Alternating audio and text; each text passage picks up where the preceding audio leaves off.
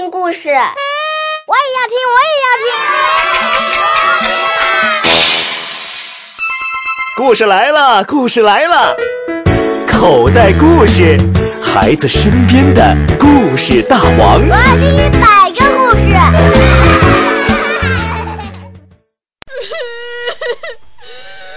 依依不断的在公园里哭。第一次是因为他的气球飞上了天，第二次是不小心摔了一跤，第三次是妈妈没有听到他的呼唤，第四次不为什么，就是哭了。哭的声音就是这么奇怪。别看依依个子小小的，站在人群里。不大能够被人发现，可是，一旦哭起来，公园里到处都充满了依依的哭声。这时，谁也没有注意，一个拇指大小的灰色小矮人在依依的旁边的大树上。小矮人肤色灰灰的，还穿着灰色的衣服，拿着灰色的小网，正把依依的哭声。一缕一缕的捞进去，然后装在一个小黑葫芦里。所以，依依的哭声听起来断断续续的。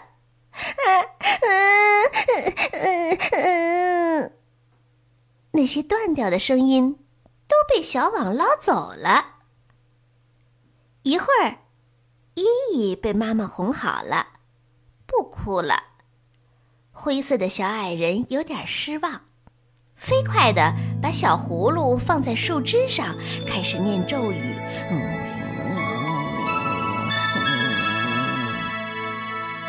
依依的裙子忽然被树杈扯住了，依依又哭了。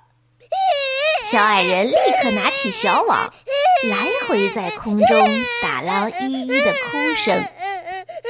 很快。小黑葫芦被装满了，小矮人满意的点了点头，把小网收了起来。接着，他自己藏到树叶底下，他背着小黑葫芦，灵活的往高高的树干上跳跃，很快就到了最高的树顶。这个时候，妈妈带着平静下来的依依回家了。小矮人把小黑葫芦倒挂在高高的树枝上。夜幕慢慢降临了，月亮升起来了，晚风从月亮那里吹了过来，柔和地轻晃着小矮人的葫芦。小葫芦一转一转的，一会儿吐出一颗亮晶晶的水珠。一会儿又吐出一颗亮晶晶的水珠，这些水珠洒满了整个树。第二天一早，妈妈牵着依依的手来到公园散步。突然，她看到整棵大树的树叶上都是亮晶晶的露珠。咦，妈妈，大树哭了！依依说道：“是啊。”依依昨天哭得太多了，大树都挂满了眼泪。妈妈说道：“小矮人这时候远远地躲在树上，他把小网张开，期待地等着依依。只要依依一开始哭，他就可以念咒语，让依依多哭一会儿，这样他又可以收集到依依的哭声了。可是。”他听到依依说：“我今天不哭了，我又多多的笑。那明天树上会不会挂着很多笑声呢？”小矮人有点失望，他背着小葫芦，带着小网兜，念着咒语，就这样消失了。他又要去找别的爱哭的小朋友了。依依和妈妈开始在大树下捉迷藏，依依不断的发出，这笑声多开心呐！伴随着这个笑声，一个绿色的小矮人坐着一只小鸽子从远处飞了过来。他停到树上，他的手里也有一个小网兜，绿色的，后背还有一个红色的小葫芦。绿色的小矮人一到树上就开始忙碌起来，他用小网兜开始捕捉空中的笑声，所以依依的笑声听起来也是断断续续的。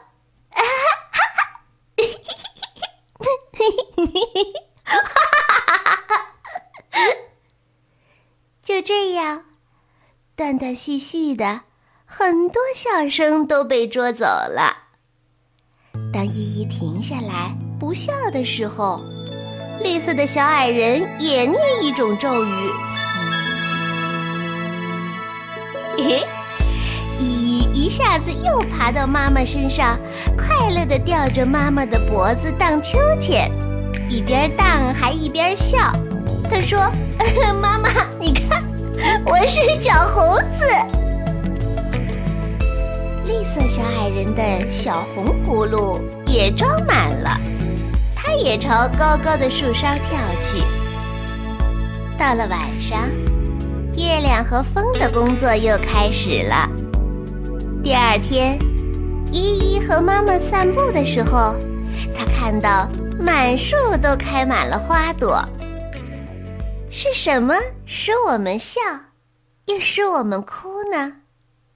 是谁使树叶上布满了露珠？又是谁让大树开满了鲜花？这个世界如此神秘，我们每个人都会随时碰到灰色和绿色的小矮人。